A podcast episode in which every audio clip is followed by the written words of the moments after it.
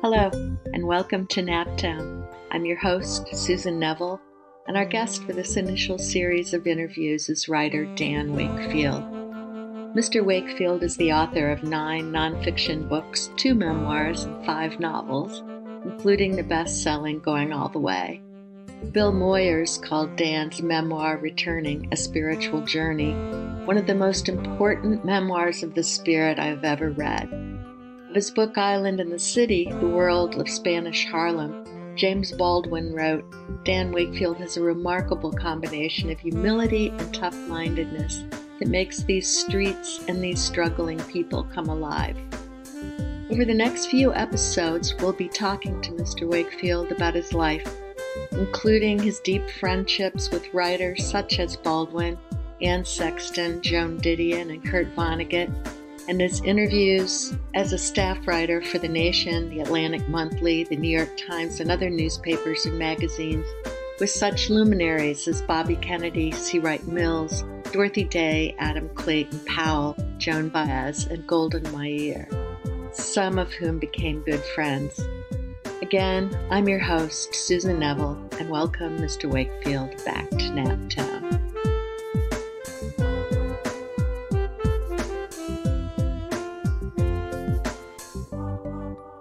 We're back again, taping on Dan Wakefield's front porch during the pandemic. How poetry saved me. I feel as if my initiation into real life, of trying to understand and deal with life, was through poetry. In high school, Carl Sandburg was a big force for me. I went to Shortridge High School in the great days, a decade after Vonnegut. A great teacher known as Avy, Roy V. Averson, was an assistant coach in every sport, and in a history class he taught, he played a record of Carl Sandburg's The People Yes, and I went out and bought a book of Sandburg's complete poems. One of those helped ease me through a plan that was already forming. The idea of leaving home and going to some other city, some other place. It was called The Red Sun, and the lines about leaving home were in the voice of the sun addressing his friends and relatives. There is no pity of it and no blame. After all, it is only this you for the little hills, and I go away. For me, it said, I'm not leaving because I don't love you guys and these places, but I want to know more, do more, experience more. I want to see what's out there. I think one reason I was so open to poetry is that I never tried to be a poet, at least only once in high school. Let it be recorded that I wrote a poem solely for the purpose of trying to impress Cindy Pettinger, who was in love with Bobby Robinson. They are married and have battalions of children and grandchildren because Bobby was at Dartmouth and he was a damn good poet. My poem was about a train. The Monon was in my backyard and shook the overhead lamp in my bedroom when it hooted past. But my effort at rhyming didn't do the job. It didn't beat Bobby. With a kind of relief, I said, I'm not a poet. I don't want to be one, won't try to be one. And that let me enjoy poetry without being burdened by competition. I could read it and relax. At Columbia College in New York City, I had a poetry course with Mark Van Doren a Pulitzer Prize poet and an Illinois Midwesterner whose accent made me feel at home in the overwhelming city. I took a course with Lionel Trilling, the great literary critic, course called Wordsworth, Keats, and Yeats. I can still recite An Irish Airman Foresees His Death and The Second Coming, and lots of other lines from Yeats. Crazy Jane poems. wrap that foul body up in as foul a rag. I carry the sun in a golden cup, the moon in a silver bag. And prayer for my daughter. May she live like some green laurel, rooted in one dear perpetual place. And a line from among school children that comes to me often now and helps me contend with this era of age. Why should not old men be mad? I'd been fearful of taking Trilling's class because of his reputation and image of the classic intellectual scholar. He cultivated a slightly English accent and dressed like an Oxford Don, though his writing was not at all like that. I delighted in the rule he set the first day of class. While you are taking this class in Wordsworth, Keats, and Yeats, he said, I do not want any of you to read any literary criticism of Wordsworth, Keats, and Yeats. One of the collegiate intellectual pretenders, they often wore vests, asked with dismay, What then shall we read, Professor Trilling? I treasured Trilling's answer. We shall read every poem, he said, written by Wordsworth, Keats, and Yeats. I wanted to cheer. Trilling explained further that we will not read these poems once, but 10 or 12 or 20 times until we begin to discern their meaning. I learned to read poetry in that class. Before going on, I realized I need to go back. I grew up in a time when poetry was a common language. In the first grade class of Miss Roxy Lingle Day at School 80 in Indianapolis, this was September 1938, we had a poetry contest. It was won by Susan Fox, who recited Sandburg's Fog, famous as the shortest poem anyone knew. I recited a ditty that began, Poor old Jonathan Byng he got in his carriage to visit the king. Brevity won. At Camp Changtanungi, we kidded around, reciting poems and reading the corny ones in the Boy Scout manual of 1942. My great friends Jack Hickman and Dickie Warren and I would recite back and forth in mocking, pseudo serious tones a poem in the Scout manual by Edgar A. Guest, almost as famous as Joyce Kilmer, the author of Trees, which for some unknown reason everybody was supposed to learn in those days. The cornball Guest poem, I think it was called The Comer, began, He may now be an office boy, a messenger or clerk, the smallest paid in the employ of him who gives him work at that, we would crack up laughing. And David Lewis could recite a doozy that began, Oh, the heroes were plenty and well known to fame, and the troops that were led by the Czar.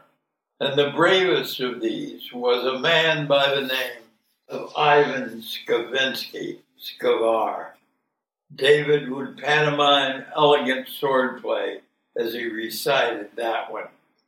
I became a sports writer for the Shortridge Daily Echo, the first high school daily paper in the country. And I wrote a Thursday column called Sportlight in friendly competition with Dick Lugar's Tuesday column, Shooting the Works. I started reading the great sports writers of the past, the giants of the golden age of sports in the 1920s. It wasn't all flappers. It was also fullbacks. The greatest of all was Grantland Rice, who wrote the most poetic lead to ever begin an account of a football game. Outlined against the blue gray October sky, the four horsemen rode again. In dramatic lore, they are known as famine, pestilence, destruction, and death. These are only aliases. Their real names are Stuhldreher, Miller, Crowley, and Layden. That was the legendary Notre Dame backfield to beat Army six to nothing to be named the national champions in 1924 and began a tradition that lifted a little college in South Bend, Indiana to a prominence that never would fade. I bought a 78 RPM record of Knute Rockne, the Notre Dame coach, giving a pep talk to his team. It sounded like a man who had gone stark raving mad and made my whole body tingle. No other orator had that effect on me till Winston Churchill came along with his free world fight poem. We shall fight them on the land and on the sea. We shall fight them in the villages and in the towns, and we shall never surrender. Before jumping to Churchill, though, I should note that Grantland Rice's poetic flair did not end with his coverage of the epic Army Notre Dame game. He covered all sports, and sometimes he was moved to break into verse, as he did on the death of the great jockey Earl Sande. Never will see him riding, never his likes again, never a handy guy like Sande, bootin' them babies in. After Columbia, I moved to Greenwich Village, a hotbed of poetry. Maxwell Bodenheim, a poet of past note who had gone to sea, went from booth to booth at the San Remo, peddling his poems for nickels and pennies. He never starved. I learned that writers hung out at the White Horse Tavern. Painters could be found at the Cedar Bar, and seldom the twain did meet. The White Horse became the hot spot for writers when the great Welsh poet Dylan Thomas had his last of innumerable drinks before passing out, being taken across the street to St. Vincent's Hospital and dying of alcoholism as it was reported at age 39. Like countless others, I bought his records, which were said to sell more than his books because of the power of his voice, which made other poets of the time really mad. I can still hear his voice, not only in my mind, but I still have the records, and I'll never forget his most famous poem, one that is especially appropriate for me now at age 87. Do not go gentle into that good night. I knew people who had that poem scotch taped to the wall of their kitchen or bedroom or study.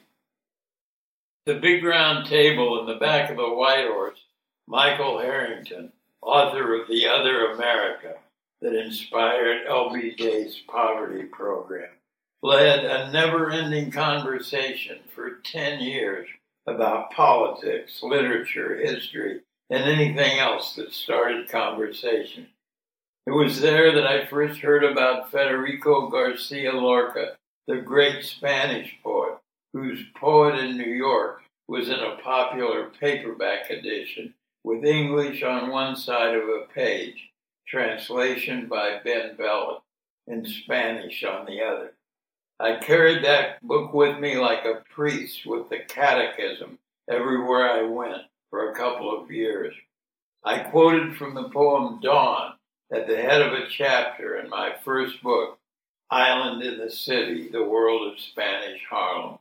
The first on the streets know the truth in their bones.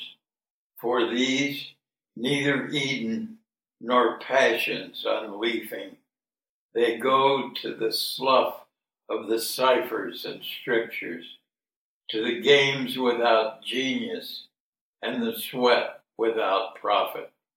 Poetry was in the air in those days, just as jazz was. Mailer said jazz was the background music of New York in the 50s. Poetry was the liturgy. It was not only in the village, but uptown at the YMHA on Lexington Avenue, and even on Broadway. One of my favorite Broadway experiences, right up there with South Pacific, was the great Irish actress Siobhan McKenna standing alone on a bare stage and reading the poetry of William Butler Yeats. All changed, changed utterly. A terrible beauty is born. I also had the Caedmon record of McKenna reading the Molly Bloom soliloquy, and although I had taken a course from Trilling on Ulysses, I knew I had not understood Joyce's novel until I heard McKenna read the Molly Bloom soliloquy. I was a flower of the mountain, yes, when I put the rose in my hair like the Andalusian girls use, or shall I wear a red? Yes. Holy, holy, holy. In a series of amazingly lucky strikes, I was writing for the Nation magazine at the time, and their good publisher, George Kirstein, nominated me for a fellowship to the Breadloaf Writers Conference in Middlebury, Vermont. The first of its kind, it spawned countless imitations and still carries on today. First as a fellow, and then when I served on the conference staff every even numbered year of the coming decade, 1960 to 1970, I met and heard many of the poets whose work I would come to know and love. When I first went as a fellow in 1959, the poet May Swenson was also a fellow, and she became an important mentor and friend when we returned to New York. Some of May's poems lit my life, helped me to see beyond the dungeon I had entered of Freudian psychoanalysis. One of those blessed poems was appropriately titled the key to everything. Is there anything I can do, or has everything been done?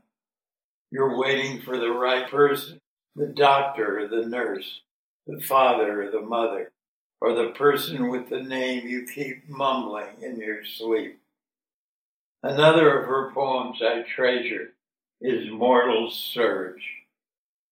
We are eager, we pant, we whine like whips, cutting the air, the frothing sea, the roaring furnace, the jeweled eyes of animals call to us.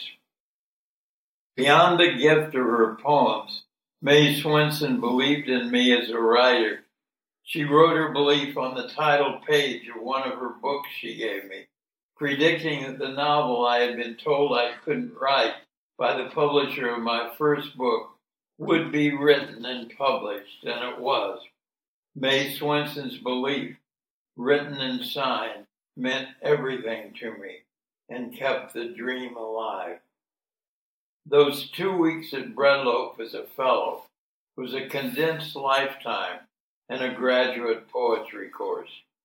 The Writers' Conference was the brainchild of Robert Frost, who lived nearby in Ripton, Vermont, and suggested to Middlebury College that the cabins and dining room in the mountains be put to use when the Middlebury summer language programs ended in mid August.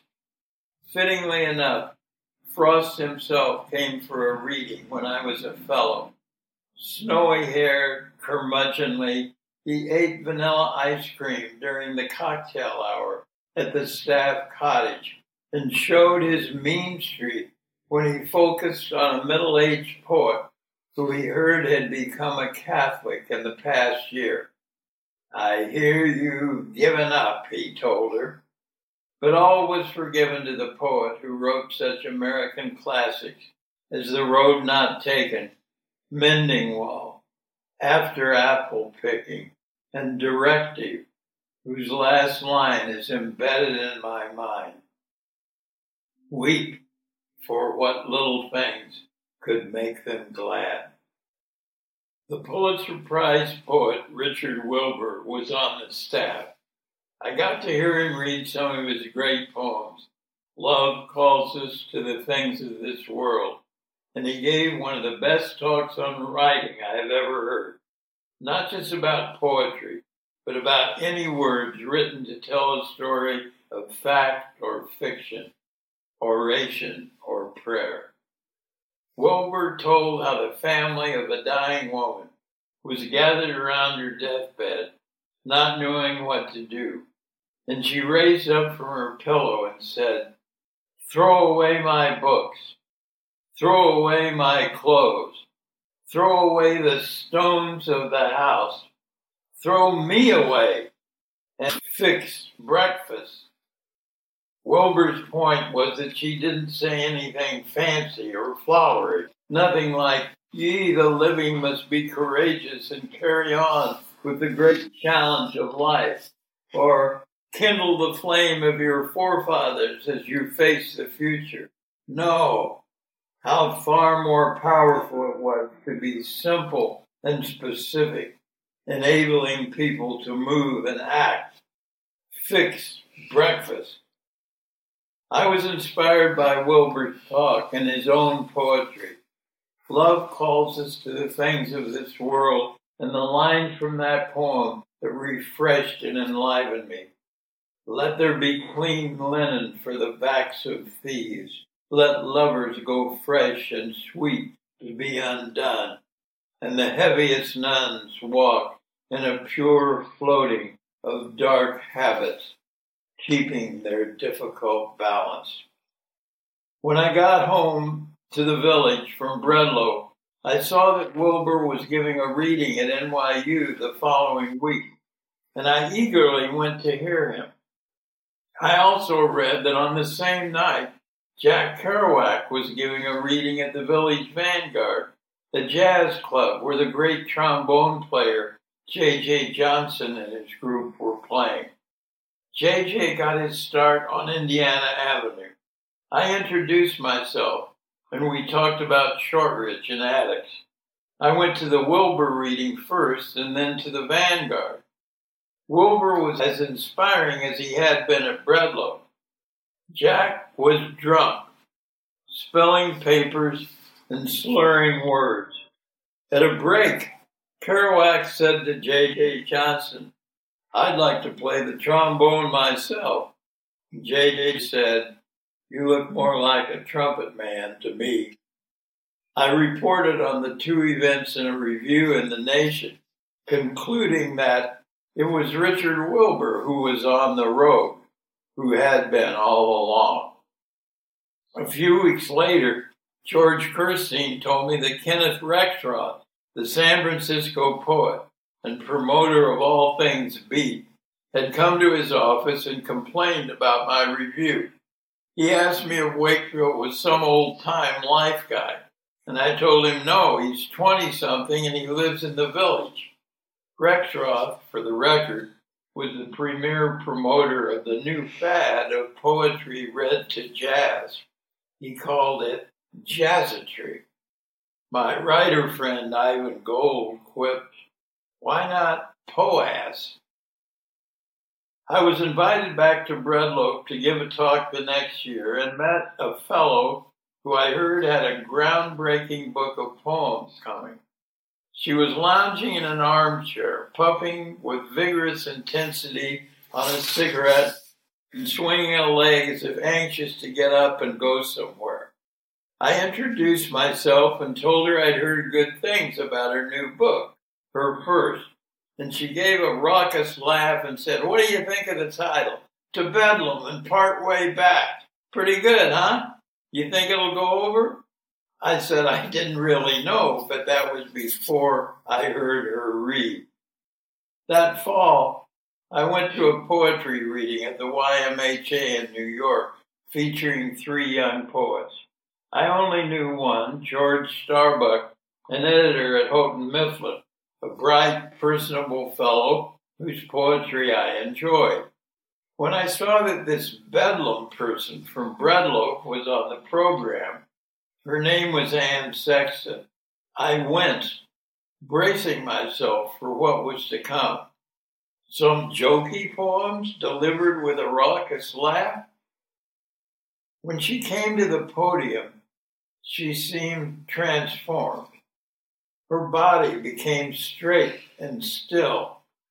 Her voice, a compelling contralto that cast a spell. She read Double Image, a poem about her daughter, her mother, and herself, an intergenerational connection of three women. I knew I was listening to a voice that would be heard, words I would come to know and treasure. That kind of thing happened in New York in those days. You could walk into a place, a seemingly ordinary place, and walk out transformed, blessed. That's what I felt after hearing Anne Sexton read her poem. Her line that has rung in my head with a depth of solace since I first heard it comes from her poem, Kind Sir, These Woods, dedicated to Thoreau, that tells about a childhood game of closing your eyes and turning around in the woods and feeling you were lost till you opened your eyes and found it was only myself caught between the grapes and the thorns. One of her many poems that stuck in my mind, not only his poem, but a whole writing course, was You, Dr. Martin. It was in her first book. It came from her experience of spending time at McLean's, the famous mental hospital in Boston, where other poets and writers, Robert Lowell most notably, had stayed in times of inner trouble. The poem was about the psychiatrist who Anne and other patients in it saw in his work every day after he had first had breakfast in the hospital dining room. The opening line of the poem is You, Dr. Martin, walk from breakfast to madness. That line hits like a blow like a wake up call, telling a whole story in the simplest way imaginable. No words of more than two syllables, no more punctuation than two commas and a period. It was a lesson in the school of plain is beautiful. It is the poetry version of the prose of Thoreau and Orwell. It reminded me of the lesson the poet Richard Wilbur taught in his talk at Breadloaf when he told of the dying woman who commanded her family to fix breakfast. Conference in 1966. I met another poet, Maxine Kumin, who became a great friend for life. Max lived in Newton, a Boston suburb, and I had moved from New York to Boston when I was a Nieman Fellow in journalism for a year at Harvard in 1963 64. I didn't like Harvard or Cambridge, but I went to visit an editor friend on Beacon Hill, and when I saw the neighborhood, I knew it was home. Except for a few side trips to Hollywood, I lived there for 40 years. Maxine Kumin was a wonderful poet, and her best friend was Anne Sexton. Max got me together with Anne for drinks and dinner, and the three of us became buddies. Max had met Anne and George Starbuck in a poetry class at the Boston Center for Adult Education, an old mansion on Commonwealth Avenue, where I later was to take workshops and offer one of my own. That Boston Center was not only a beautiful old building, but a powerful sort of energy center for the creative life of the city. Max and Anne worked so closely together. They had a dedicated telephone line. This was long before any internet or cell phone. So they could edit their poems together from each of their homes. One spring semester, when Max won a traveling fellowship, she asked me to teach her writing course at the Newton College of the Sacred Heart. And a few years later, she taught my graduate writing class at Boston University when I had to be in LA. I introduced Anne to Kurt Vonnegut at a party at my house on Revere Street on the Hill and they immediately began talking about Cinderella. Anne was writing a book of poems based on Grimm's fairy tales, and Kurt borrowed a pencil and a piece of paper from me, and he drew her his diagram of the plot of Cinderella, which he often used in a talk on the plots of stories. It is shown in his book, A Man Without a Country, in his essay, Here is a Lesson in Creative Writing. Anne was so taken with Kurt's analysis of Cinderella that she asked him to write a foreword to her book of poems based on Grimm's fairy tales, Transformations. As Vonnegut so often did in his work, he articulated what had only been feelings I had about Anne's poetry. This is what Vonnegut wrote in his foreword to her book Transformations. I asked a poet friend one time what it was that poets did, and he thought a while and then he said, they extend the language. I thought that was neat, but it didn't make me grateful in my bones for poets. Language extenders I can take or leave alone. Anne Sexton does a deeper favor for me. She domesticates my terror, examines it and describes it, teaches it some tricks which will amuse me, then lets it gallop wild in my forest once more. She does that for herself too, I assume. Good for her.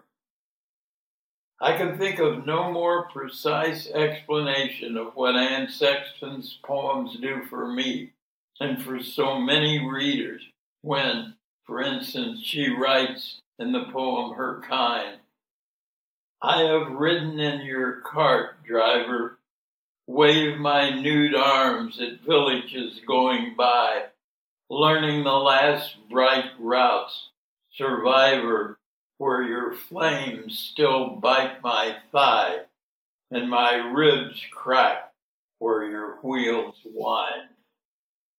On May 7th, 1973, I got a call from Max to come at once to her house in Newton to celebrate with her and Anne.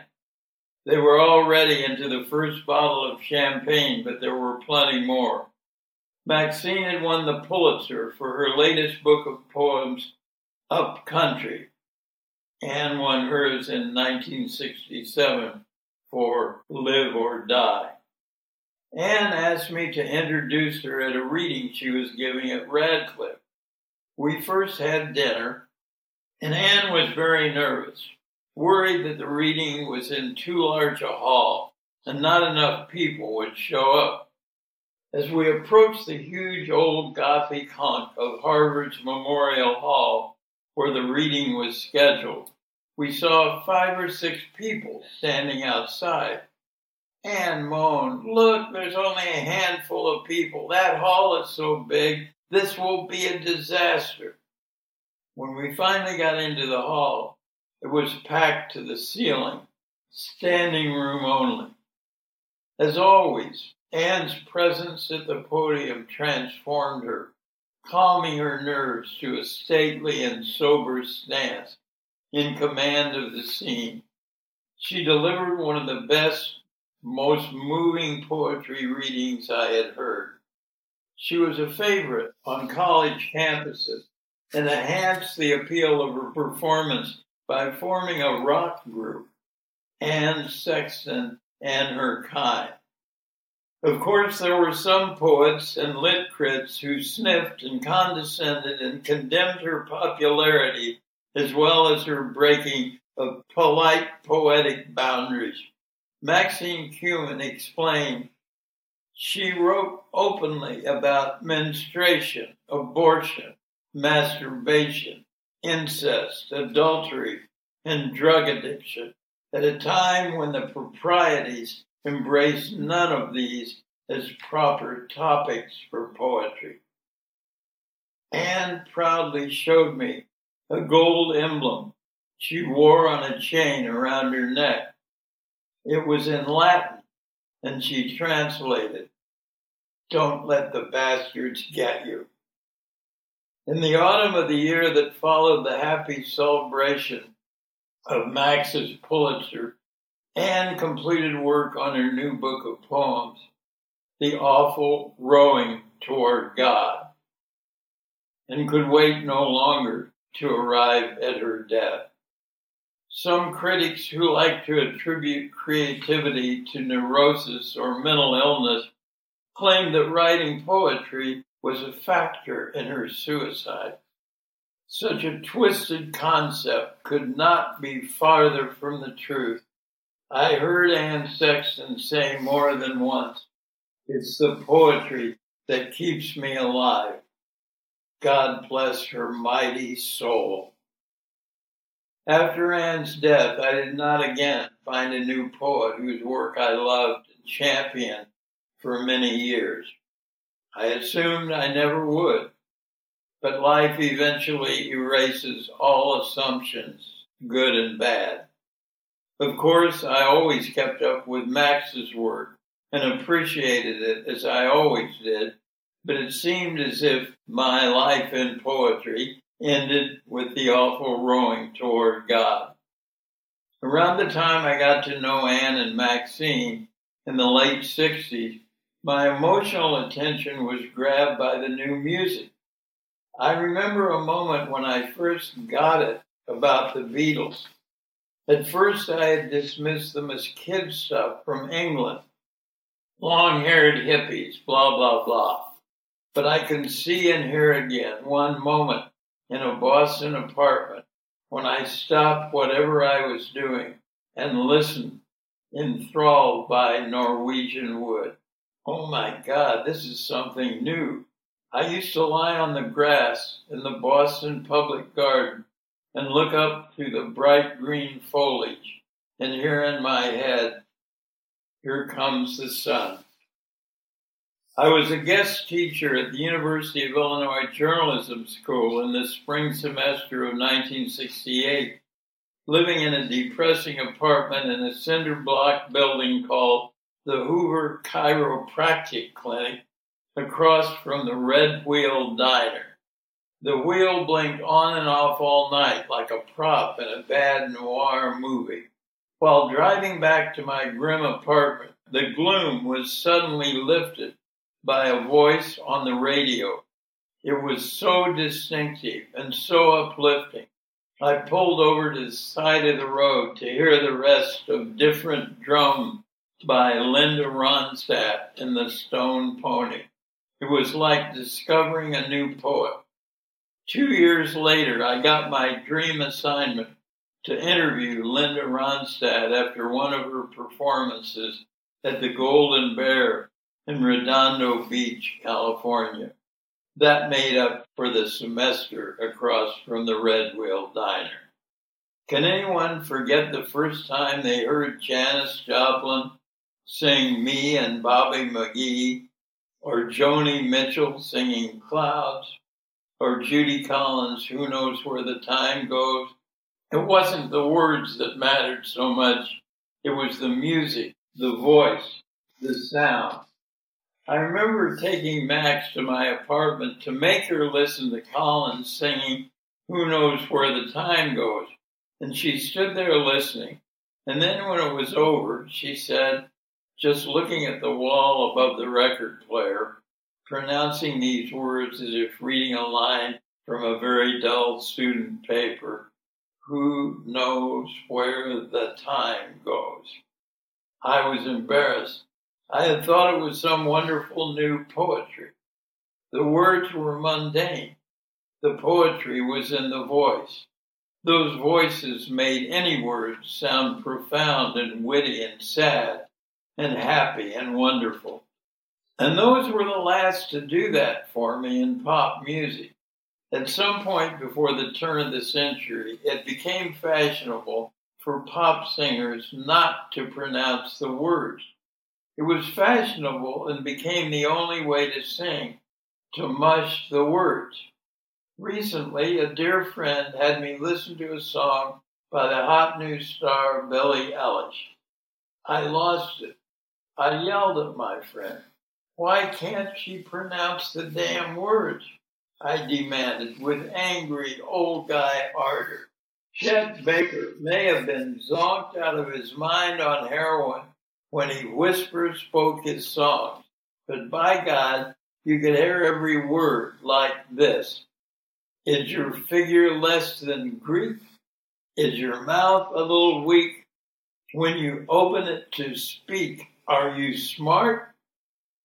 Can anyone imagine in wildest dream or nightmare not being able to discern every syllable of a song sung by Frank Sinatra or Billie Holiday or any one of the mamas and the papas or the Beach Boys alone or together or any great pop singer before the mushmouth era.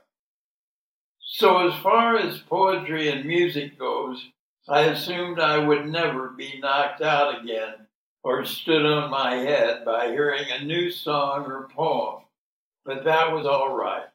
I had stored up enough of both to live on in memory and books and DVDs. I should know by now, after 87 years, that whenever you make such assumptions, assuming you have any clue about life whatsoever, they are sure to be broken. The first poem I have heard, I mean really heard since Anne Sexton, that got me in the gut, in the head, and in the heart, was at the last place where I would have expected to hear it. It happened in 2016 in what was billed as a resist poetry reading on the south side of Indianapolis. You could not fail to miss one syllable of this poet reading her poem. She has been described as performing her poem. She doesn't dance around or throw up her arms or use a hula hoop or any kind of prop. She simply speaks with utter clarity and conviction so that you cannot miss one syllable of her poem. Her name is Tasha Jones. Her poem describes an art and the history of the world and in particular the history of this country. From pyramids to plantations to projects to penitentiaries. The poet and IUPUI professor Karen Kovacik, who had organized the event as part of the PEN America's national program, later wrote of Tasha's poem for all who believe we are living in a post-racial society. Tasha Jones' poem is a bracing corrective. Tasha's poem challenges us to live in the truth. Ms. Jones not only gives us the arc of this shocking history, she personalizes it in images and phrases that are as vivid as they are valid.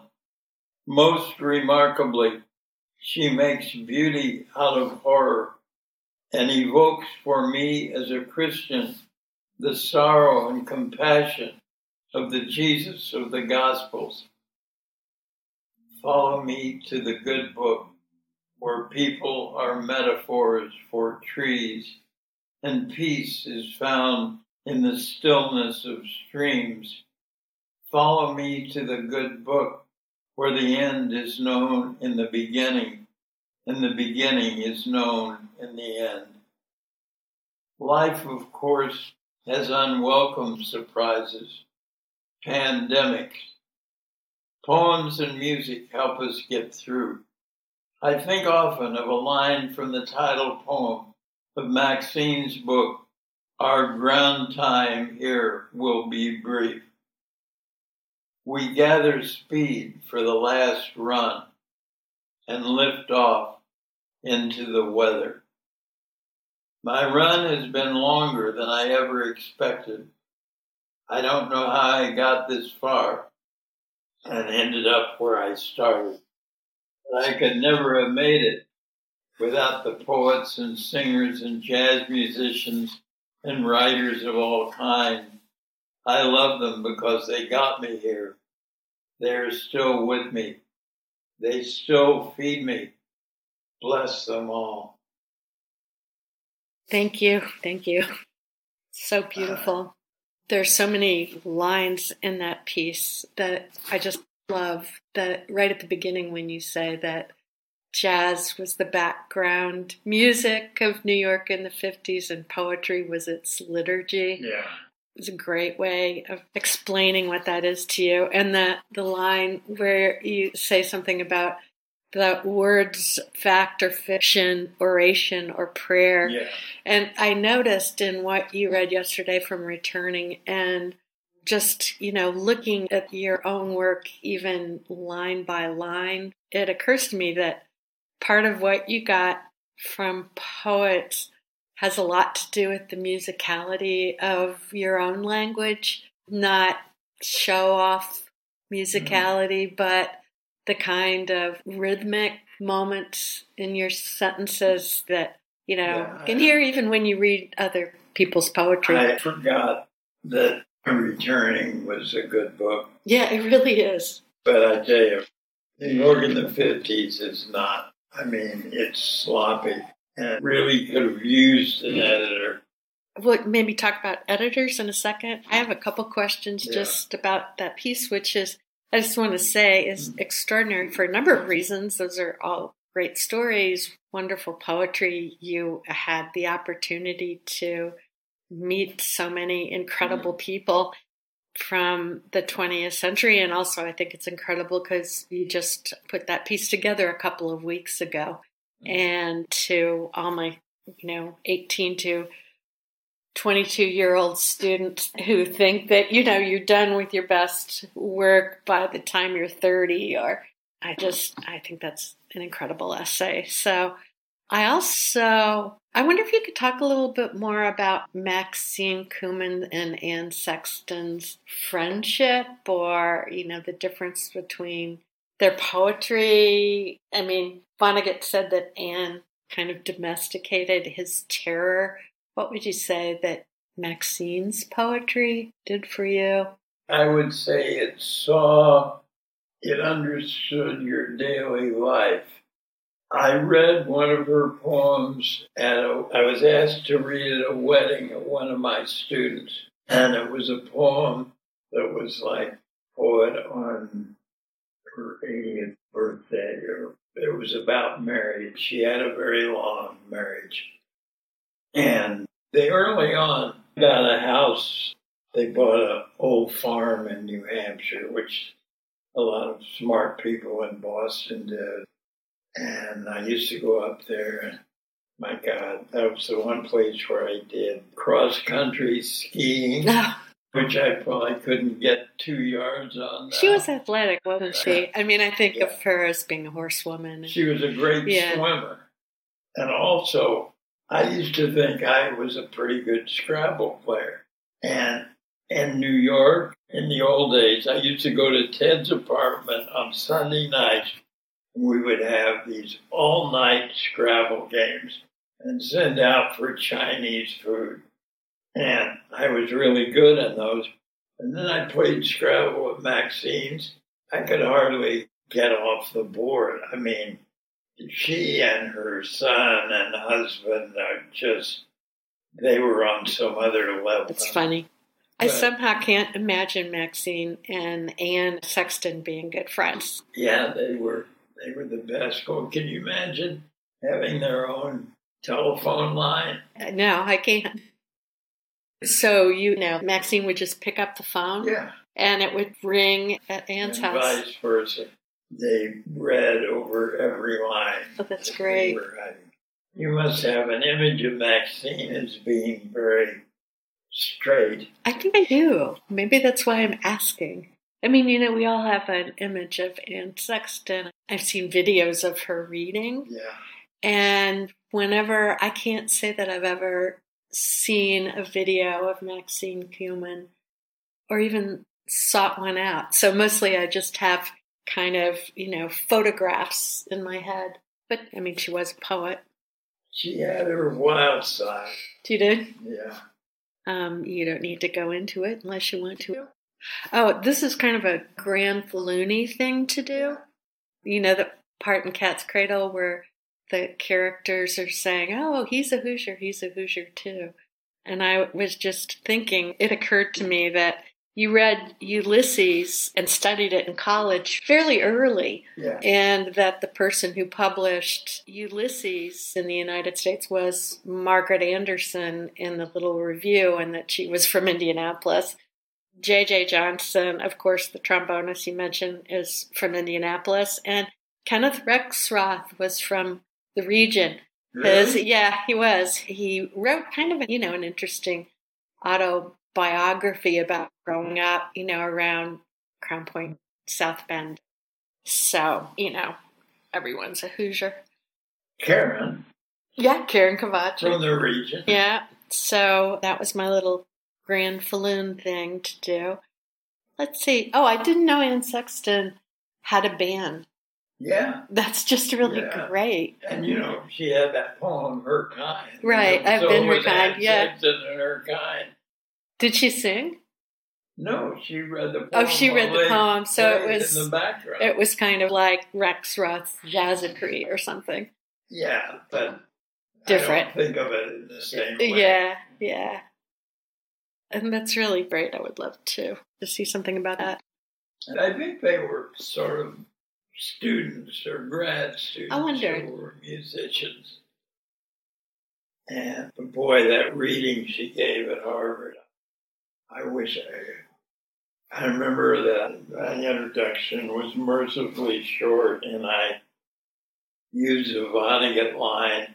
He talked about where he was he was supposed to give a lecture on some book or writer, and he said he opened his mouth and nothing came out. And so I said, said something like, you know, I'm trying to think of how to describe Anne Sexton in poetry, and I opened my mouth and nothing came out. There Mhm. she is. Great. You know, I have a friend who's a poet who saw Anne Sexton read probably a little bit later than that. And one of the things she said that bothered him was that she needed to go mad again in order to get the next book of poetry. And I know that you mentioned that, in fact, that was kind of the thing that saved her rather What, than the what- thing. what killed her was the drinking and the psychiatrist who didn't ever mention it might be a good idea to stop. And you know, the same Right. with me. No, I think my my guy once after I'd called him up at three o'clock in the morning said it'd be good to not drink so much. But in those days, people could do any kind of psychiatry and you know go in drunk to see their therapist or whatever. But yeah, listen, if she had just imagine that class at the Boston Center. There was a guy named John Holmes who taught a poetry class. Was Boston that John Center- Clellon Holmes or a Yeah. different? Yeah, I knew John Clellon Holmes. No, no, what? I don't think it was. He was a friend of Kerouac's. No, And, yeah, no. Different this John was, Holmes. was a Boston guy. Mm-hmm. but she, Anne, and Maxine were like housewives in the suburbs. And Starbuck, I don't think he was married yet. An editor, lowly editor at Houghton Mifflin. And they take this poetry class, and then they all started meeting at the Ritz and drinking martinis before. But, you know, it's so funny when I think of Breadloaf now as this great sort. When it was happening, I thought it was just a great place to have a party. Yeah. Think it was just, yeah. and it was infamous for that. And Richard Yates had a famous thing that he had ended up, he was there once and so I ended up on the roof of the staff cottage in a Christ pose. Mm. They had to call the fire department from Middlebury to get him down. Had he been drinking? Oh, he was never not He was drinking. never not drinking. Yeah, I mean, alcohol, that particular generation of poets. I mean, you mentioned Dylan Thomas, earlier poet, but you know, dying of alcoholism in his late thirties. It's so tragic. Yeah. And, And, um, you know, and Fitzgerald at what, 44 or Right. something, James Agee at 44 or 5. And, you know, Pete Hamill wrote a book called Those Drinking Days, Mhm. in which he talked about, and I was so glad because I didn't want to be the only one who said that we were told that in order to be a serious writer, you had to be a serious drinker. And that was just, you know, well, in addition to being told by Hemingway that you needed to get shot at, yeah. which luckily my generation, I don't remember ever hearing that, but drinking, heard that one. Yeah. yeah. You know, like you're having trouble with your manuscript, go drink a bottle of wine. And, you know, by the end of the bottle, yeah, you you won't have any problems anymore. Which I wondered when you mentioned Robert Frost ate ice cream at the party. Was he a recovered alcoholic? I don't know this. Or I don't know. It was just sort of he could do whatever he Uh, wanted. yeah. I think he just wasn't interested. in And did you ever hear of a poet named Leonie Adams? no? She was the poet. He said, "You've given up," Oh, interesting. and I really didn't like him that because I, I sort of had a crush on her. She was older, but like a very lovely older woman, Mhm. sort of, and a good poet, but. The class that Maxine and Anne were in, that's not the same class. Were they in a class with Robert Lowell and No, that was McLean's. that was at but, McLean's? but Max was never. Right. I've always been fascinated. Well, who isn't by McLean's? Because there's so many jazz musicians who were also there, and James Taylor. And, you know, in Florida, my best friends in my condo were Frank and Marion Del Vecchio. Marion wrote a wonderful memoir, I thought, that, whatchamacallit, the, the bookstore guy in Miami. Mitch Kaplan. Yeah, he didn't publish. I thought he was crazy. It was, she had an amazing life. And she had been at McLean's and was in a musical comedy there that Mm. somebody had staged. And some guy in Miami had been in there. But I think that was partly why maybe particularly women who came along after those, you know, the generations of poets who had kind of passed through McLean's in one way or another got the idea not that you had to drink or be shot at, but that you had to be crazy in order to to write poetry.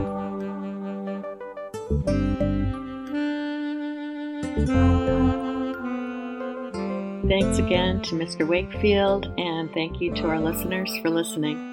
Naptown is taped at Butler University's Irwin Library with the help of Megan Rutledge Grady. Funding for Naptown was provided by the Ayers Fund, National Endowment for the Humanities, and Indiana Humanities. This is a Dominique Weldon, Rory Deschmer production. Again, this is your host, Susan Neville. See you next time in Naptown.